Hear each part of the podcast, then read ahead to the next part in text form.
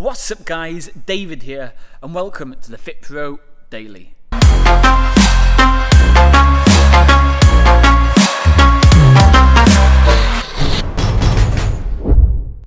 So I'm just about to jump on the weekly portal Q&A call and before I jump on I thought I would just record today's daily Fit Pro because as you can see behind me, we've finally finished this wall. And particularly, I wanted to talk more about, about a business that actually runs without you. I know in the middle now, we're kind of still stuck in lockdown, and you might even be cutting corners, reducing costs, and all this type of thing.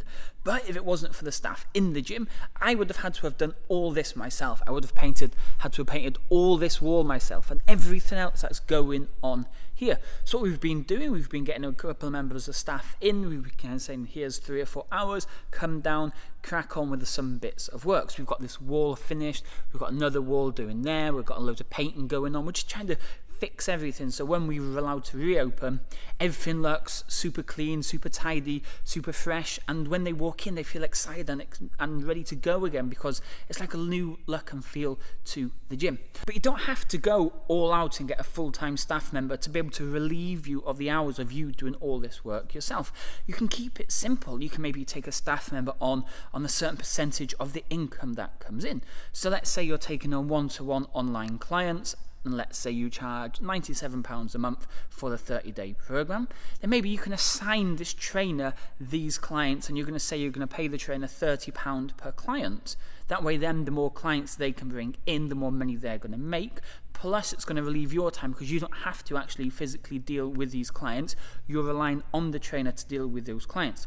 Exactly the same with hours. You don't need to give them full time hours right away if you can't afford to getting them to start with maybe three or four hours a day or two or three hours a day, doing the tasks and stuff that takes so much of your time. Because you know you're probably best at programming or dealing with clients. So get somebody in on board, maybe your partner, maybe a friend, maybe somebody who's kind of just laid off at the minute, and get them to do more of the admin stuff, chasing leads, um, chasing clients, doing your social media post, maybe checking out some of your ads and stuff like that.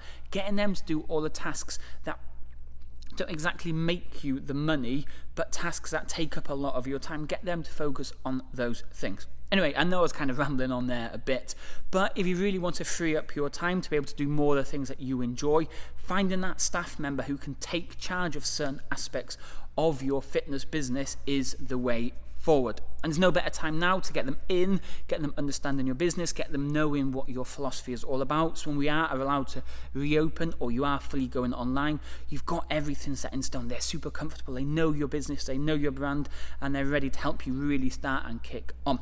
Anyway, I'll speak to you all tomorrow. Cheers. Thanks for watching.